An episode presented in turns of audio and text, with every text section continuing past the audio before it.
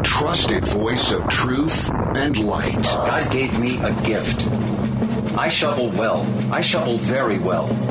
And a rally point for those who've accepted the reality that they are not sheep. We've got a blind date with destiny. And it looks like she's ordered the lobster. This is the Brian Hyde Show.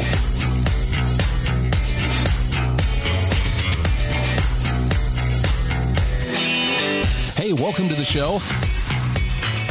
I'm so glad you could join us today, and we're gonna we're gonna talk about some fun stuff that may actually challenge your thinking a little bit. So I'm just gonna warn you, my goal isn't to make you mad, but I'm going to tackle a couple of topics in this hour that just might push you out of your comfort zone.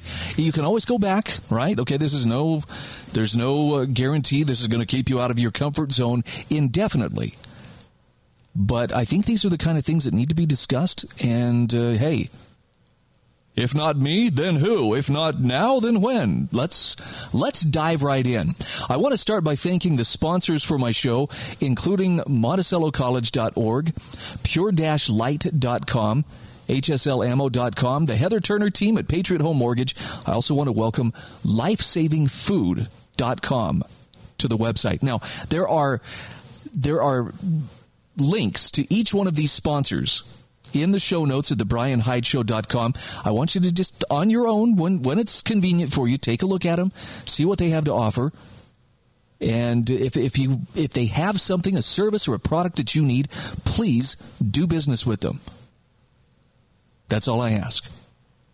Okay, you can give me credit for you know connecting you with them, but but other than that, you know, just they're they're good people, they're good businesses. Please consider doing business with them. So here's where we're going to start. This is our first tentative steps outside of the comfort zone. Start with the observation freedom scares some people. Now, maybe you're one of them. I don't know. I've talked to a lot of good people who've said, hey, I am all for freedom, but too much freedom is a very, very bad thing. It's pretty crazy stuff but but it's a legit fear in the sense that uh, it you know it's true. Freedom is not the solution to every problem. Sometimes it's messy. Sometimes people use their freedom in ways that you and I may not approve of. But the bottom line is, freedom is what makes other solutions easier to achieve. So if you have problems that need to be solved, freedom is what creates the necessary atmosphere in which those problems can be solved. But I want to share with you some thoughts from Gary M. Galles. This is from the American Institute for Economic Research. And he poses the question Should anything be prohibited in a free society?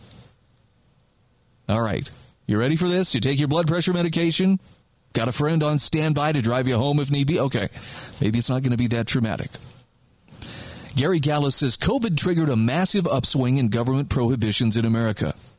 Many were prohibited from keeping their firms open. Many were forced to stop working. Many of our normal freedoms of association and travel were eliminated. Many rights, such as access to due process or contract enforcement, were effectively prohibited. And almost everyone can add to the list from their experiences. Now, Gary Galles says that hyperdrive upswing in our enjoyment of government, enjoyments in quotation marks, uh, government dictation in our lives raises a crucial question for Americans, and that is exactly what should we prohibit in society?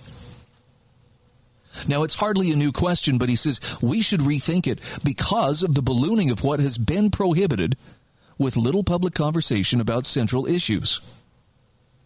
And I love that he draws upon Leonard E. Read, offering us insight on this issue in his Find the Wrong and There's the Right. That's chapter 4 in his 1968 Accent on the Right. Now, the key is to focus solely on what we agree is wrong and preventing that which preserves far more of our rights, liberty, and social cooperation they enable the social cooperation that they enable rather than government imposition and enforcement of what they decide are the right answers. His insights are worth remembering. Quote, those actions which are wrong in social relationships are the ones we should aim to prohibit by personal endeavor, by education, and as a last resort by society's formal agency of organized force, government. Thus, to analyze what should be prohibited is a means of opening to our vision the infinite realm of righteousness. End quote. Now, what does Read mean by the infinite realm of righteousness? Well, ask what would be off limits if we only focused on pro- focused on prohibiting what we agree is wrong. Nothing more than that would be disallowed. That would leave open a far vaster array of possibilities for productive and mutually agreeable arrangements than the bacchanalia of prohibitions we've been forced to be a part of. Leonard Read wrote Socialist and Libertarian, what really, in the ideological sense, marks the one from the other? The difference between the socialist and the libertarian thinker is a difference of opinion as to what others should be prohibited from doing. He wrote, Man does not now possess instinctual do nots, built in prohibitions. Instead, he must enjoy or suffer the consequences of his own free will, his own power to choose between what's right and what's wrong, more or less at the mercy of his own imperfect understanding and conscious decisions. The upshot of this is that human beings must choose the prohibitions they will observe. Conscious selection of the must nots by variable, imperfect members. In fact, the most advanced prohibition is the Golden Rule. As originally scribed, it reads, Do not do unto others that which you would not have them do unto you. Ever so many people will concede the soundness of the Golden Rule, but only now and then is an individual to be found whose moral nature is elevated to the point where he can observe this do not in daily living. Leonard Read wrote, Not only does such a person possess a sense of justice, but he also possesses its counterpart, a disciplinary conscience. Justice and conscience are two parts of the same emerging moral faculty. So do not do unto others that which you would not have them do unto you. There's more to this prohibition than first glance reveals. Leonard Read wrote nearly everyone, for instance, will concede that there is no universal right to kill, to steal, or to enslave, because these practices cannot be universalized if for no other higher re- for no other higher reason. But only the person who comprehends this ethic, the golden rule, in its wholeness, who has an elevated sense of justice and conscience, will conclude that such a concession denies to him the right to take the life of another, to relieve any person of his livelihood, or to deprive any human being of his liberty. And Leonard Read says, well, there are many who will agree that they personally should not kill, steal, enslave. It is only the individual with a first rate moral nature who will have no hand in encouraging any agency, even government, in doing these things for him or others. Anyone who gets the whole point of the Golden Rule sees that there is no escape from individual responsibility by resort to the popular expedient of collective action. Okay, maybe I'm the only person for whom that is. That's one of the most beautiful things I've read this week. That speaks to my soul, and I wish more people clearly understood and lived according to that principle. Let me restate it in, in the way that my simple mind comprehends such things.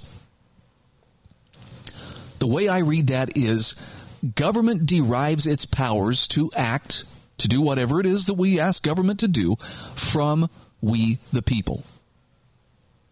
Would you agree? Would you disagree? Okay, most people would say, okay, no, that makes sense. Government derives its powers from the people. Here's what that means, though, in the most practical terms. If there is something that would be immoral for you or me to do as individuals, it doesn't become moral when we outsource it to someone wearing a government uniform or acting under government authority. Stealing is still stealing, even if we call it civil asset forfeiture. Aggression and violence are still violence, even if it's uh, given broad latitude by, you know, whatever rule making committees or courts happen to be reviewing the use of that force. Gary Galles asks, How does the Golden Rule thus illustrate the dividing line between collectivists and libertarians? And the answer from Leonard Read is it's the difference of opinion as to what should be denied others that highlights the essential difference between the collectivists, meaning the socialists, statists, interventionists, mercantilists, and those of the libertarian faith. In fact, he says, take stock of what you would prohibit others from doing, and you will actual, you'll accurately find your own position in the ideological lineup. Note the collectivist philosophy. We, you and I, belong to the state. We are its wards. We're going to come back to this in just a few moments, but I hope this is at least getting some wheels turning in your mind. Okay, you're not ready to go full anarcho capitalism. That's okay. Maybe you're not even ready to, uh, you know, slide a little closer to libertarianism. But the basic moral principle of the Golden Rule combined with government can't do things that would be immoral for you and me to do, that's a pretty good place to start. Understanding what good government is and what it isn't. This is The Brian Hyde Show.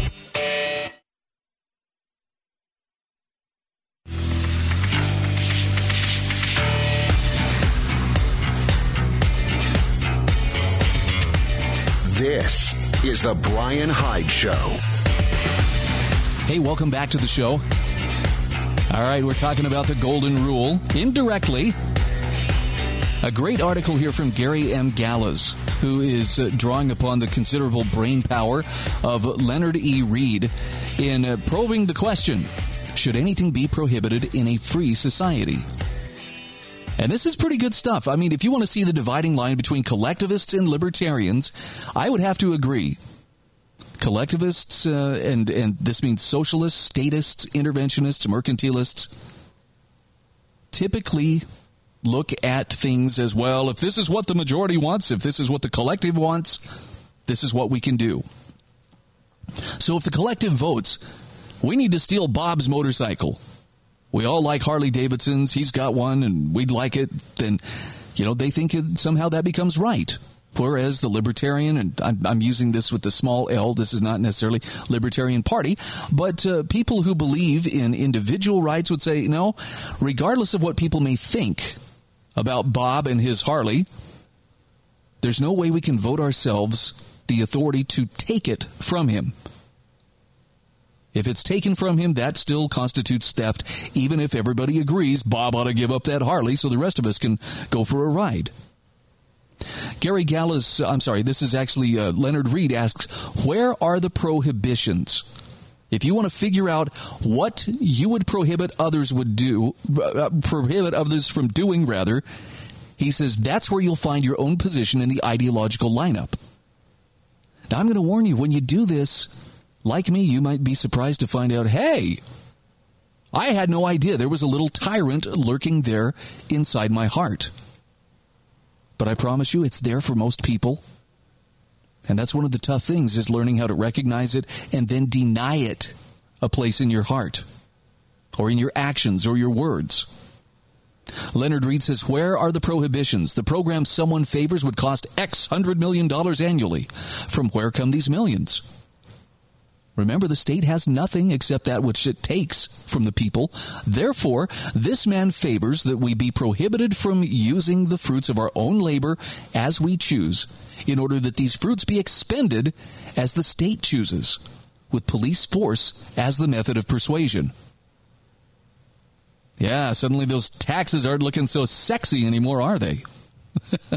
the, that portion of our incomes is socialized, which the state turns to its use by its, its prohibition of our use.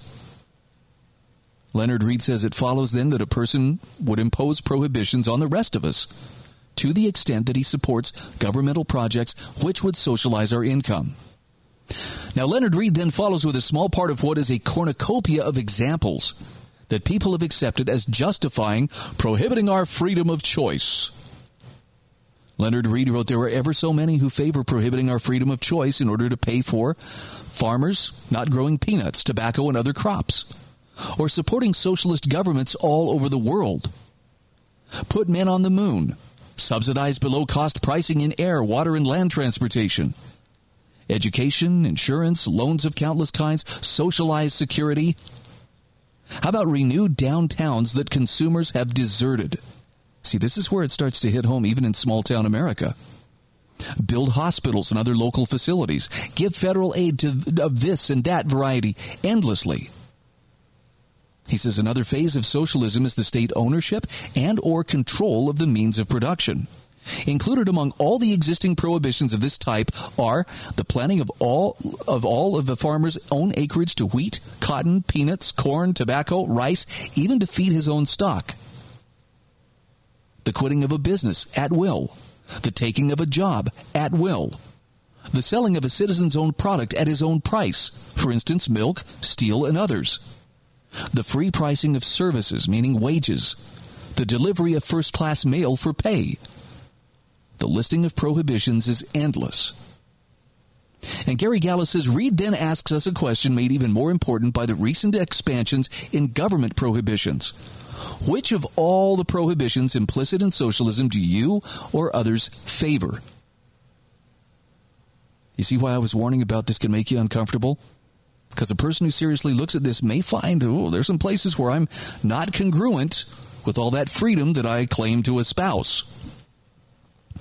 Leonard Read says those among us with a libertarian devotion would, it is true, impose certain prohibitions on others they quite accurately note that not all individuals have acquired a moral stature, a moral nature rather, sufficiently st- strictly to observe such fundamentally sound taboos as thou shalt not steal and thou shalt not kill. There are those who will take the lives of others and those who will take the livelihood of others, such as those who will pilfer and those who will get the government to do their pilfering for them. But he says most libertarian believers would supplement the moral laws with social laws aimed at prohibiting any citizen from doing violence to another person's life or another person's livelihood. In other words, their extension of life. Thus, they would prohibit or at least penalize murder, theft, fraud, misrepresentation. In short, they would inhibit, inhibit rather, or prohibit the destructive actions of any and all. And that is all asserts the libertarian, freely choose how you act creatively, productively. For this is in the realm of what's right. I have no desire to prohibit you or others in this respect. I have no prohibitory designs on you of any kind, except as you or others would keep me and others from acting creatively, productively ourselves. That is, as we freely choose. I would not classify any creative action as a wrong action. Now, the libertarian in his hoped for prohibition of destructive actions does no violence to anyone else's liberty. We must not therefore think of liberty as being restrained when fraud, violence, and the like are prohibited. For these destructive actions violate the liberty of others, and therefore they are not in the composition of liberty. Destructive actions are the negations of liberty. An accomplished libertarian would never prohibit the liberty of another. There we have it the all out collectivists at one end of the ideological spectrum who would completely prohibit individual liberty. And at the other end of the spectrum, the libertarians whose prohibitions are not opposed to, but in support of individual liberty. And their prohibitions are few and as simple as the two commandments against assault on life and livelihood. Now, Leonard Read says the libertarian, observing that human frailties are universal, balks at halting the evolutionary process, which is the ultimate prohibition implicit in authoritarian schemes. How can the human situation improve if the rest of us are prohibited from growing beyond the level of the prohibitionist's imperfections? Human faculties can flower. Man can move toward his creative destiny. Only if he be free to do so, in a word, where liberty prevails. What should be prohibited? Actions which impair liberty. Let us find these and be rid of them, for they are wrong. Now, Gary Galles says Leonard Read laid out the massive chasm between the few prohibitions of what we all agree is wrong, necessary to liberty, and the panoply of prohibitions already part and parcel of imposed collectivism over a half century ago. Added prohibitions have since further constrained our power to make our own decisions, but their exponential expansion under the banner of COVID has multiplied that gap, making the issue even more important. Not only do we need to recognize and oppose further inroads into our self ownership from where we've been herded, we must also apply our understanding to roll back what should never have rolled over us in the first place.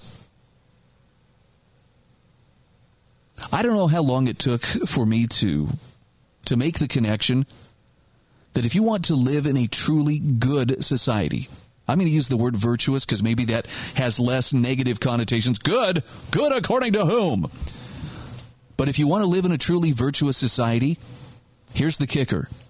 You can't create enough laws, regulations, restrictions, etc. to make people good. Do you know why that is? Because good has to be freely chosen. Virtue has to be freely chosen. And that means, in some cases, they have to be free to choose not to be virtuous. If they harm somebody, hold them accountable.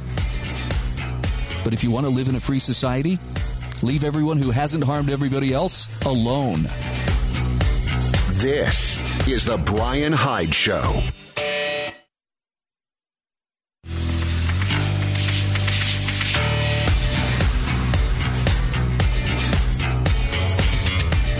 This is The Brian Hyde Show.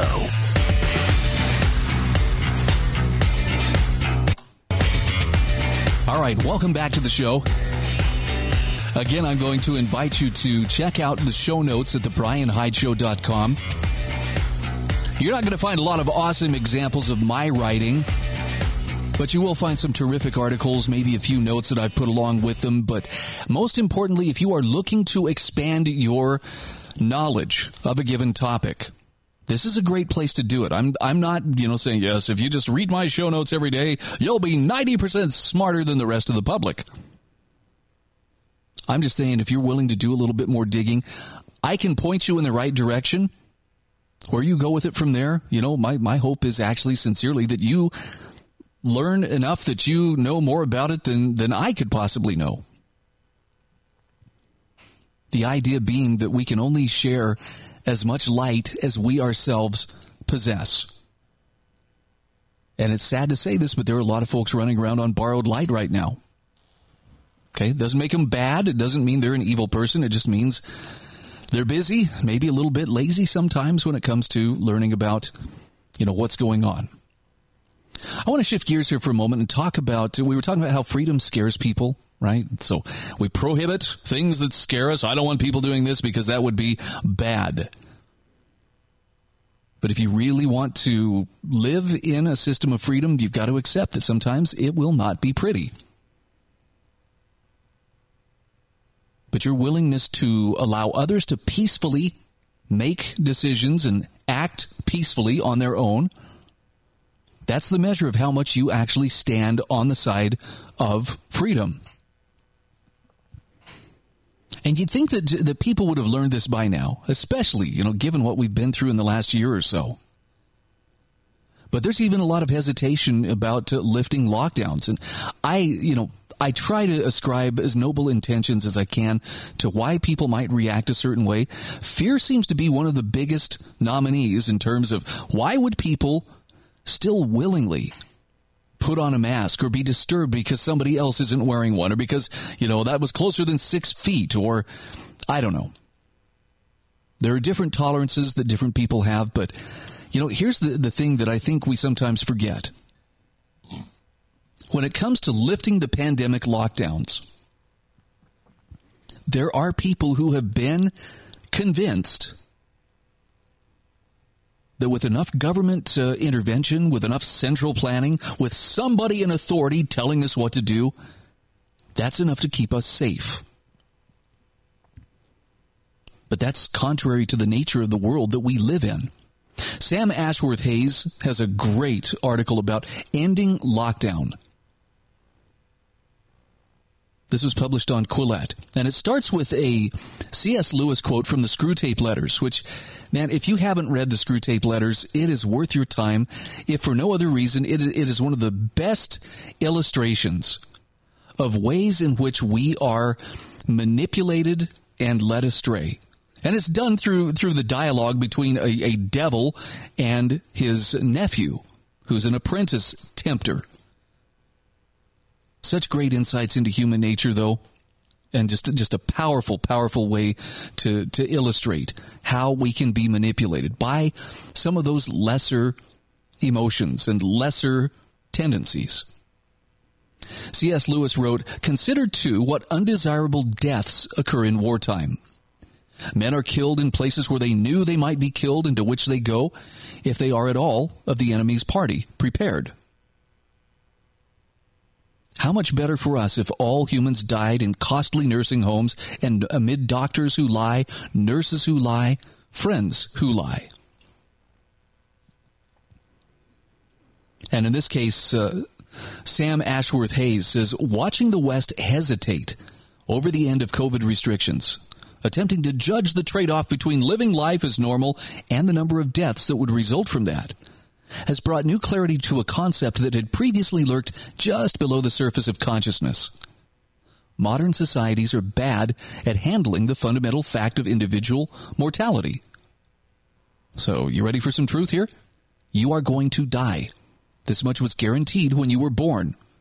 Now that we don't like to think about this fact, categorize death as something that happens to other people, out of sight and out of mind, does not alter it. The daily cost of this inattention is low, consisting as it does of opportunities untaken and a lack of attention as to what one's legacy might be. The primary problem is that when we are forced to confront mortality unexpectedly, without the guidance of a faith rooted in the understanding that life ends in the grave, it can drive us to behave in strange ways. The justification for collective restrictions is that allowing people to judge their own risks would result in their failure to fully consider the consequences of their actions for others. In order to prevent harms at a significant scale which cannot otherwise be prevented, the state takes upon itself the right to intervene in the lives of its subjects in ways which would otherwise be seen as intolerable. Yeah, that sounds about right. Vaccination breaks the chain of that chain of reasoning by offering an alternative way to avert that harm in the form of individual protection and by reducing the scale of damage that might be done. As vaccination as vaccination efforts progress and the remaining vulnerable are increasingly those who refuse as is their right to receive a vaccine, this moral argument for placing restrictions on behavior begins to vanish. So the UK's new health secretary, Sajid Javid, believes that this means entering a period where we will need to learn to live with COVID-19. Even if this means rising cases, there comes a point where the number of lives saved and illnesses prevented does not justify the costs of the measures required. Now, this is clearly not to the liking of everyone. The government strategy puts young people squarely in the firing line. The plan is clearly that the herd to the climb to herd immunity rather will be driven at least in part by large numbers catching the virus without the benefit of both vaccine jabs. It is also, as Javid points out, means it means another period of strain on the healthcare system. Now, some of the objections arising, however, feel as though they're more motivated by more than a consideration of the trade offs involved. For instance, uh, Sam says it's been noted before that action can be asymmetric. Once a system is in place, it benefits from the inertia of incumbency when people attempt to change it. The imposition of COVID restrictions took significant pressure. Accepting that people will die because of their removal is frightening and it's unsurprising that some want restrictions imposed for longer.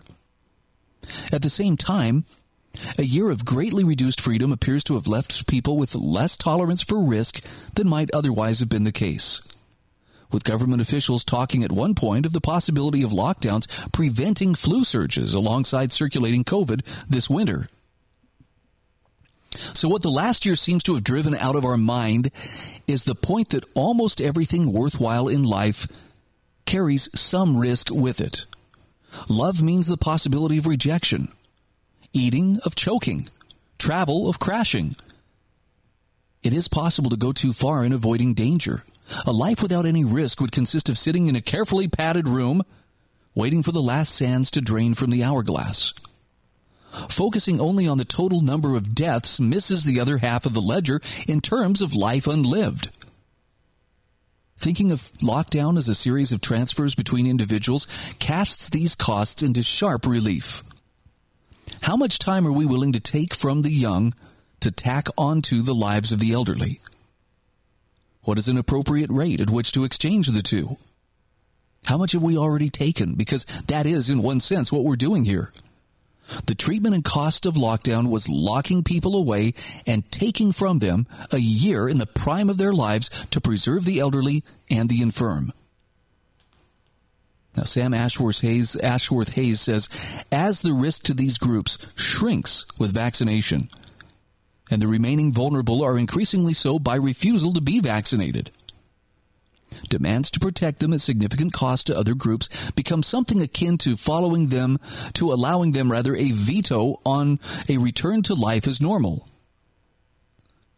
He says granting this through fear would need would be a tremendous error. As we end restrictions, he says we will need to face up to our own mortality and acknowledge that no policy will keep us safe forever. See, I don't know how many people that would break through. And I say this with the understanding there were a lot of good people, really good people, people I love, who nonetheless really embraced and, and lived, you know, on the fear of, oh, but this is what could happen.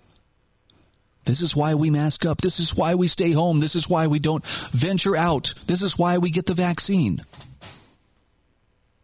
I mean, there's times I feel a little bit bad for being so suspicious of it, but I don't know. When, when, when someone in power is flexing and really trying to push and impose their will upon the populace, I have a tendency to uh, push hard the other direction. Maybe that's a bad habit. But the longer we go on, the more I realize, you know what, those concerns I had appear to have been justified. And I feel for the folks who are now realizing they may have been fooled. I still love them, though. Always will. This is the Bryan Hyde Show.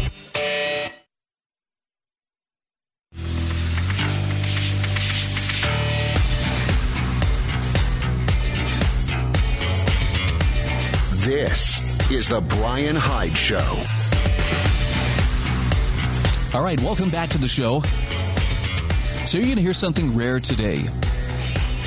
I'm going to challenge my own assumptions I don't like to do this a whole lot because sometimes it hurts. but I think it's a healthy thing to do.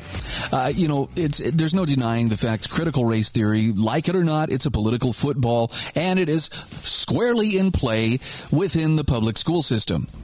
I don't think this is going to change anytime soon. You've got the teachers unions, the big teachers unions, major lobbyists that are saying, regardless of whatever laws or resolutions you pass, we will teach this to the children.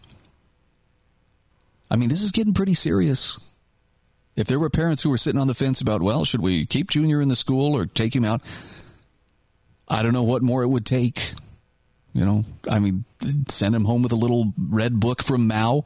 Spy on your parents. Tell us when they are, you know, departing from party orthodoxy. Even then, I think people would still find reasons. Yeah, but it's not that bad, you know. It could be worse, and they could be teaching something really destructive.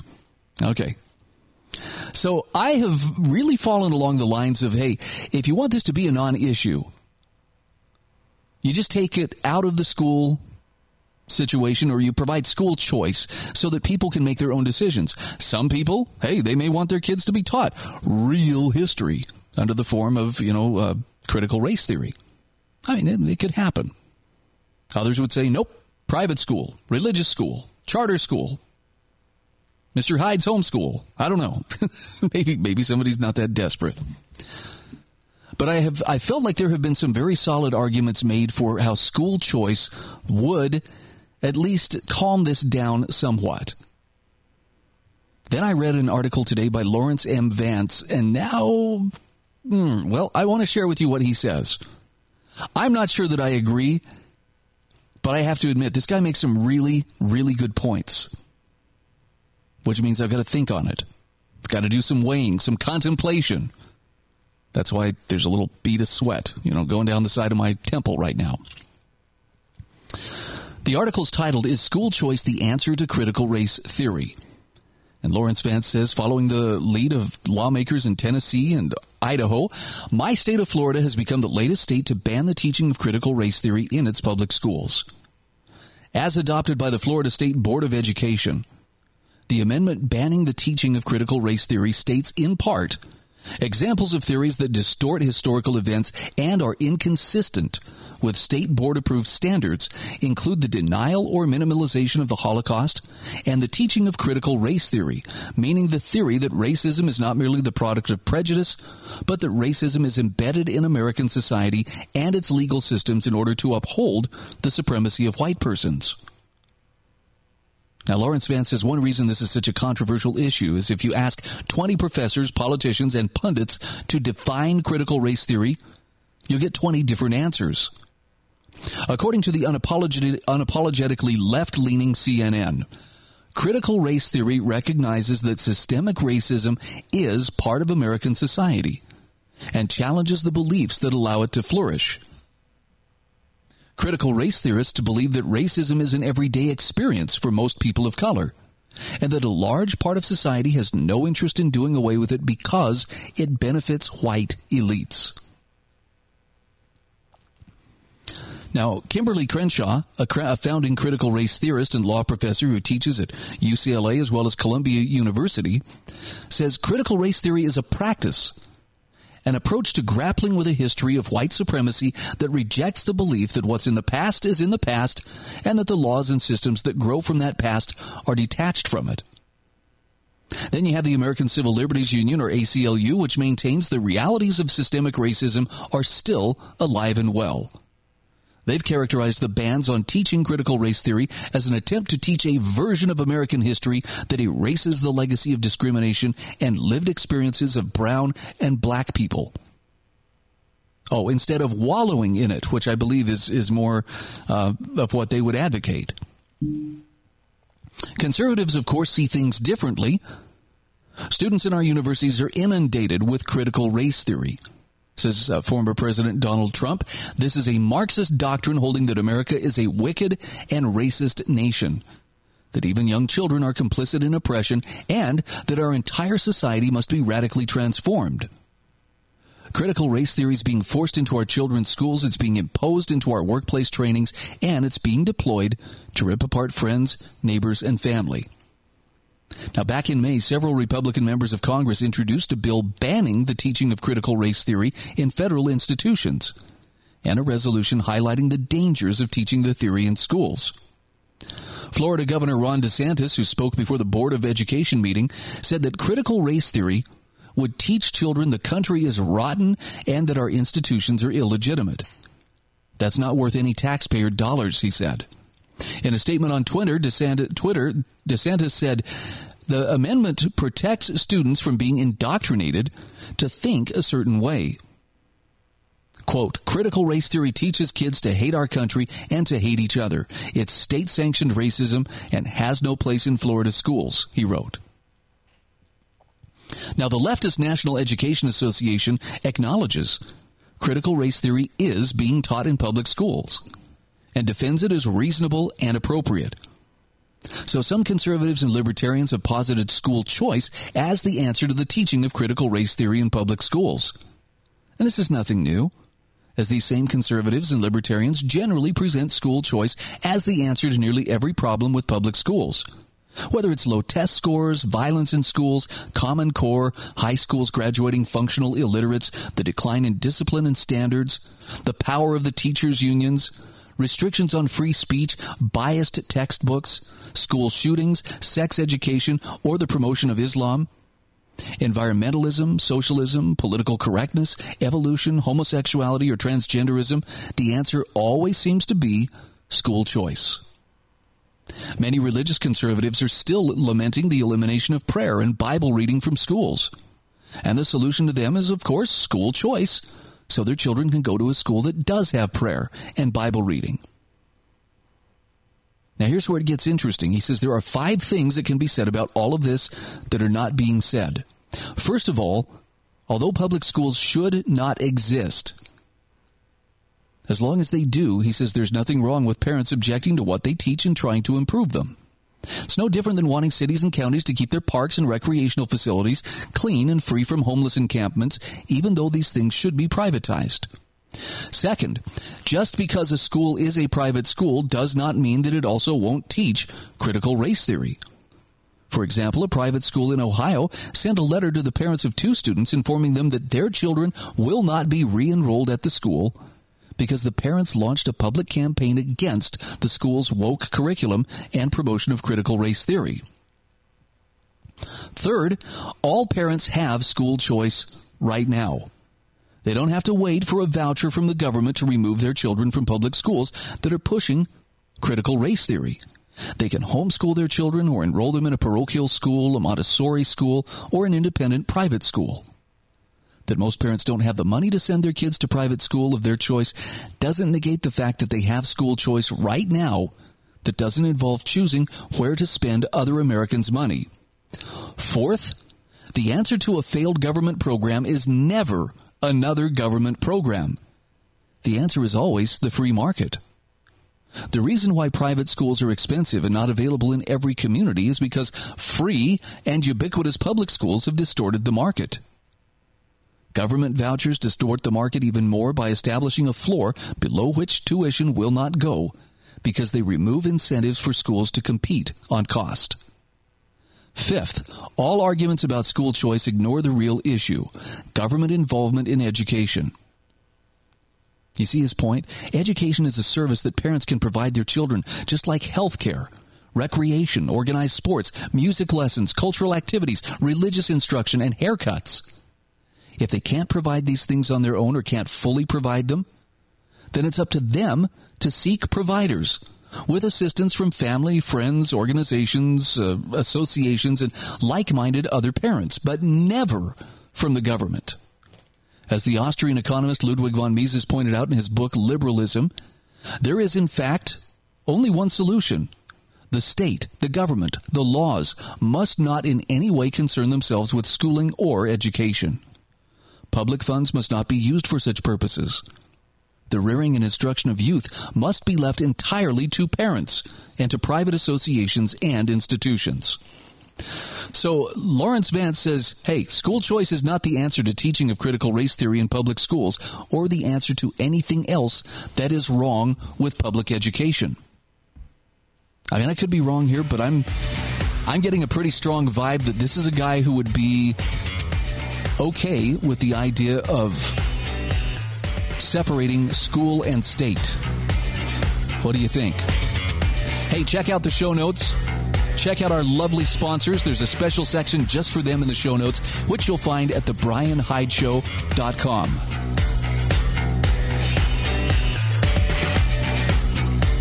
This is The Bryan Hyde Show.